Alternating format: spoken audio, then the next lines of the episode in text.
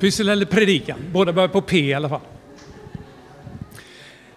Jag tänkte börja så här. 70-talet flyttade jag till Göteborg och gick i Saronkyrkan som på den här tiden fanns på Storgatan. Och en söndag så hade vi besök av en rikskänd pastor. Han gick upp på scen med sin stora bibel. Han läste en eller två versar och sen gav han sig iväg ut i något helt annat och kom aldrig tillbaka. Och jag myntade uttrycket trampolinpredikan. Man läser en vers och så ger man sig iväg till något helt annat. Riskerar att bli en trampolinpredikan idag, men ni får avgöra det efteråt. För när jag var ute och cyklade häromdagen så cyklade vi här nere genom Skene och så fick jag se masten och så tänkte jag på Elim och så funderade på vad ska jag predika över. Och så kom jag på att det var väldigt länge sedan jag läste texten om Elim. Vad står Elim för egentligen i Bibeln? Så tänkte jag, okej, vi får se vad det blir. Och så började jag läsa och se vad som stod i Bibeln. Och då kom nästa fråga. Hur i all världen kan man predika om det här? Birgitta frågade i veckan då, vad ska du predika om? Jag vet jag ska börja, sa jag, men jag har ingen aning om vart det tar vägen. Så vart det tog vägen, om det får ni lyssna på nu.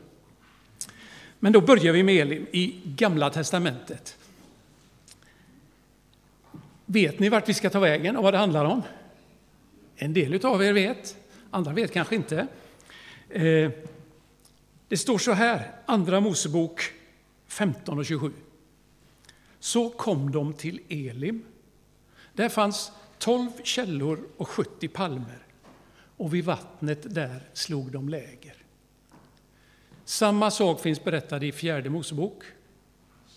Men det är ungefär vad som finns om Elim. Och frågan följer då, vad är sammanhanget här? Vet ni det? Vad är det som håller på och händer i Andra Mosebok? Jo, Israels folk, de är på väg. De är på vandring. De har varit fångna i Egypten och på väg till frihet i ett annat land som är utlovat åt dem. De har alldeles nyss flytt undan den egyptiska armén som förföljde dem, har blivit mirakulöst räddade och kommit igenom vattnet där. Och nu går vandringen vidare ut i stekheta stenöknen. Och så beskrivs den här delen av färden, några versar här innan. Mose lät Israel bryta upp från Sävhavet och de drog ut i Shuröknen. Och när de hade vandrat i 3 dagar i öknen utan att finna vatten kom de till Mara. Men vattnet där kunde de inte dricka eftersom det var beskt. Det var därför platsen fick namnet Mara. Hebreiskans ord anspelar på detta. Folket knotade mot Mose och frågade honom, vad ska vi dricka? Mose ropade till Herren. Herren visade honom ett stycke trä. Mose kastade i vattnet och sedan smakade vattnet gott. Det skedde ett litet under och så kommer det sen. Så kom de till Elim där det fanns 12 källor och 70 palmer och vid vattnet där slog de läger. Och när folket ger sig iväg så här så är det ju ingen direkt solskensresa de ger sig iväg på. Jag vet inte om någon av er har varit i sina öknen. Jag har åkt den här svängen nere med en jeep med ett gäng från kibbutz, så jag kan tala om att det inte är så gästvänligt. Och de vandrar alltså flera dagar och hittar inte vatten. Och när de hittar vattnet så är det odrickbart. Och det här vi får kontrasten mellan Mara och Elim. Elim är något positivt, Mara var något negativt. Och var låg Elim? De lärde diskutera det. De flesta tror att det är en plats som kallas Wadi Gharandel på västra Sinaihalvön. Slänger du fram den bilden, Andreas? Kan ni se där? Syns det? Elim står, jag kan inte peka här. Det är så vi kan läsa. Där, river. Tror man att det låg. Så man har vandrat upp och igenom. Det här är hämtat från studiebibeln, steg för steg. Så Elim är ju helt enkelt en oas, en plats med friskt vatten, med möjlighet för folk som vistas i öknen att få liv och uppehälle där. Och här skulle jag kunna sluta predikan, för nu har jag sagt det som finns om Elim. Men som alltid så måste vi se texten i ett sammanhang. Folket kommer alltså hit, finner vila och det de behöver för att fortsätta. Jag har, Andreas, du kan ta nästa bild där också och klicka fram den.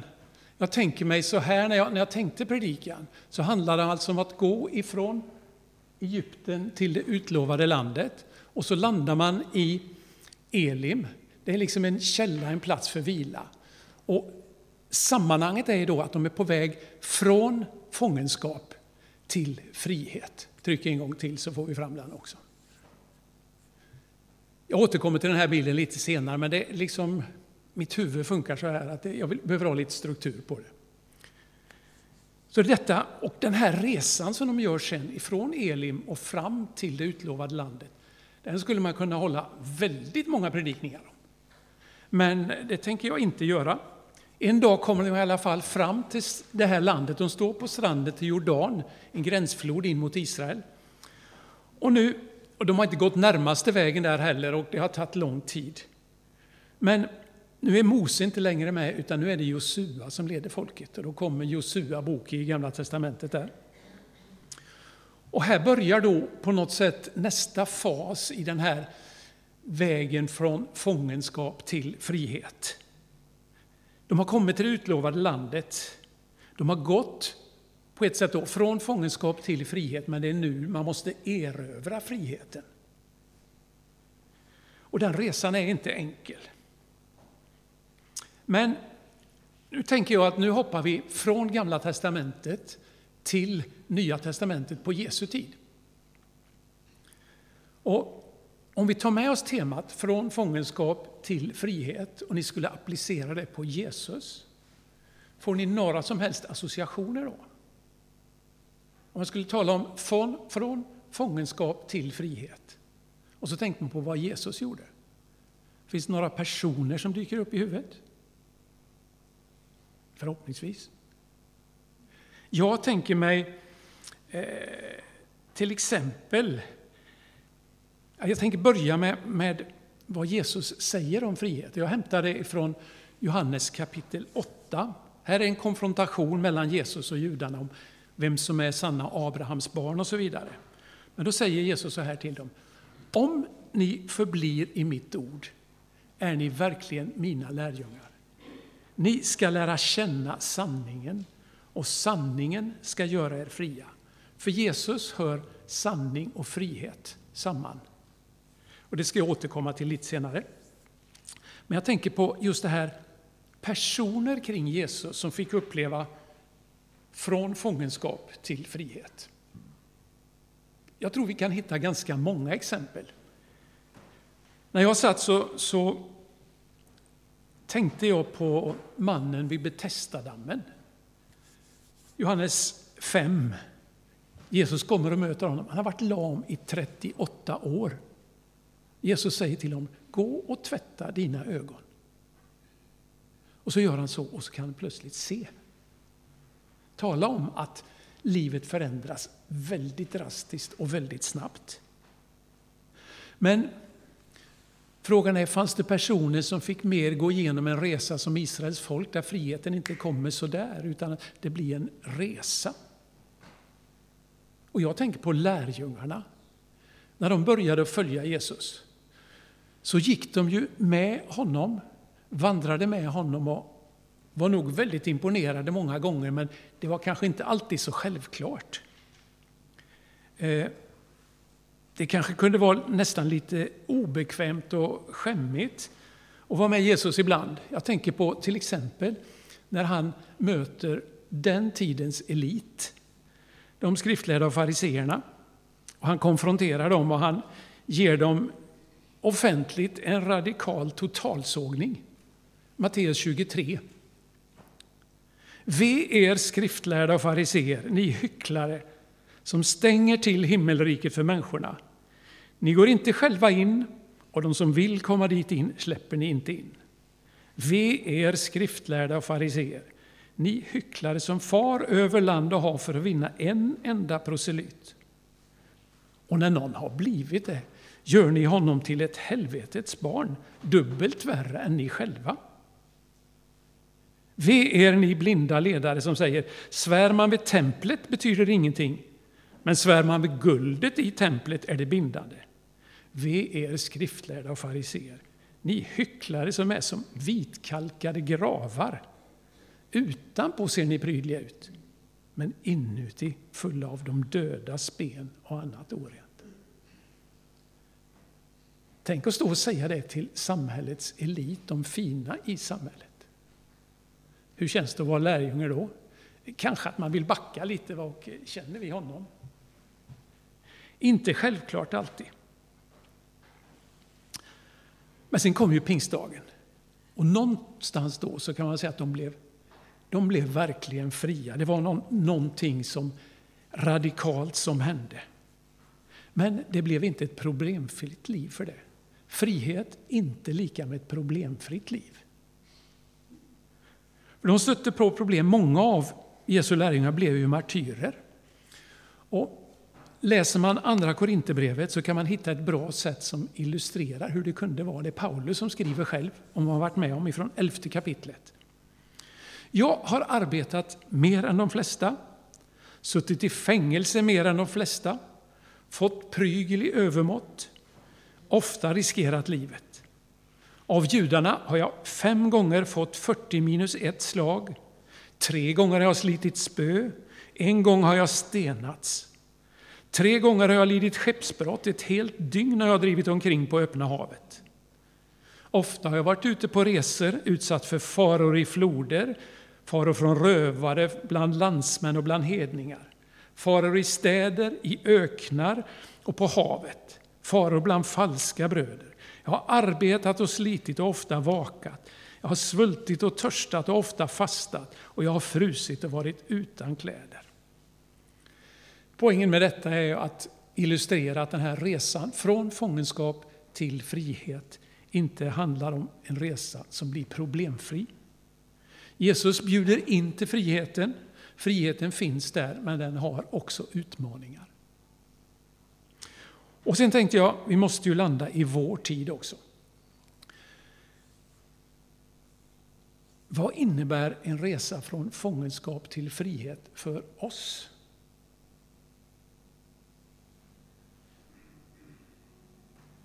Parentes. Jag hörde en gång en predikant som var... Många sa att ja, du predikar så bra. Och då sa han så här att ja, men det beror på att jag har lärt mig använda pausen.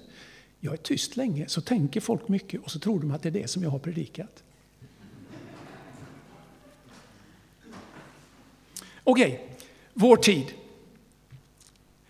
Vi lever i ett informationssamhälle. Det finns så mycket som drar i oss, som vill sluka oss. Spännande saker finns till höger och till vänster, där uppe och där nere. Och utan problem så tror jag flera utav oss skulle kunna leva flera parallella liv. Och det fanns faktiskt en tid när jag önskade att jag hade flera liv. Det var så mycket som jag var intresserad av och så mycket som jag ville göra. Men att leva på det sättet, det är jag övertygad om är ett exempel på ett liv i fångenskap. Om jag vill hinna med allt som erbjuds, då är det ju inte jag som väljer mitt liv. Då blir det andra som väljer mitt liv. Och jag hade en gång en lärare som han sa det här uttrycket och jag fastnat hos mig. Men konsten att leva, det är att lära sig leva i begränsningen. Inte bara acceptera begränsningen, utan lära sig leva i begränsningen. Inte bara acceptera begränsningen, utan lära sig leva i begränsningen. Och här vill jag då koppla tillbaks till Jesus där han säger att sanningen ska göra er fria. När jag väl accepterar att jag kan inte hinna med allt. När jag inser att det är sanningen som gör mig fri, då får jag frihet att välja det jag vill och det jag kan. Försöker jag hinna med för mycket, då kommer jag bli en fånge. Men om jag inser sanningen så kan jag bli fri. Och den här sanningen kan till exempel gälla hur jag talar. Jag tänker på Snickar-Arvid som bodde i huset där jag växte upp. Han hade ett ordspråk som har följt mig sedan jag var liten. Och han sa så här: det är bäst att alltid tala sanning, för då slipper man komma ihåg vad man har sagt. Det är väldigt ganska bondförnuft så att säga, men det är uttryckt väldigt bra. Va? Man slipper att komma ihåg vad man har sagt när man talar sanning. Sanningen gör oss fria. Tala sanning leder till frihet, men vi kan säga samma sak om många saker, tror jag. Det kan gälla sakernas tillstånd, om sjukdom, det är bäst att veta sanningen, relationer, ekonomi, jobb, klimat, fyll på vad ni vill. Men sanningen befriar. Och när vi vet vad det är som verkligen gäller, då blir vi ju fria att handla utifrån den situation som faktiskt råder. Vi lurar inte oss själva och sticker huvudet ner i sanden, utan vi kan handla mot verkligheten. Men livet blir inte bekymmersfritt för det. Men vi kan välja hur vi handskas med den situation som råder. Och ett av de bästa recept som har getts för det här, för att ta itu med verkligheten som den faktiskt är, det tycker jag man hittar i det vi brukar kalla för sinnesrobönen, som är av en teolog från USA, men som används väldigt mycket inom AA-rörelsen. Gud, ge mig sinnesro att acceptera det jag inte kan förändra. Mod att förändra det jag kan. Och förstånd att inse skillnaden. Ge mig sinnesro att acceptera det jag inte kan förändra. Mod att förändra det jag kan. Och förstånd att inse skillnaden. Och när jag stod med predikan i bakhuvudet igår och tittade ut genom vårt fönster, så fick jag se ett av våra äppelträd. Kan vi se om en bild syns här också? Jag vet inte hur mycket ni ser. Syns bättre där borta faktiskt om ni vänder på huvudet. Det är i alla fall ett aromaträd som vi har. Och ni ser, det är väldigt mycket skott på det. Och jag tänkte så här när jag såg det äppelträdet, att äppelträdet skulle ju på något sätt kunna vara mig. Vi har frihet att växa hur som helst. Då. Men frågan är målet att växa så mycket som möjligt? Eller, om du tar nästa bild där, Andreas. För när jag tittade däremellan så ser jag att det finns en del kart här inne. Vill jag ha frukt? I så fall måste jag beskära mitt äppelträd som jag är på gång med nu. Jag väljer alltså att beskära skotten för att det ska bära frukt. Jag prioriterar mogna äpplen framför en skog med grenar. Och så kanske det kan vara med livet. Det behöver beskäras. Skulle jag dra liknelsen ytterligare så kan jag ju säga att vi har ett transparent blad som står på plan mark. Det är väldigt lätt att beskära. Sen har vi ett som står i en sån lutning. Jag kan tala om att det är inte alls lika lätt att beskära när man ska handskas med steg och så där. Och så kanske det är i våra liv, att vi har olika förutsättningar. Det kan verka lätt för en del och verka svårt för en annan. Men frågan är, om vi vill till frihet så får vi ta de utmaningarna. Och en dimension till i det här resonemanget från fångenskap till frihet. Och det är begreppet Guds rike. För när vi börjar med Israels folk så var ju det utlovade landet som var friheten. De som mötte Jesus, så lovade han gav dem erbjudande om ett nytt liv. Ett liv i Guds rike, det var ju hans budskap. Guds rike var verkligheten, Guds rike var sanningen.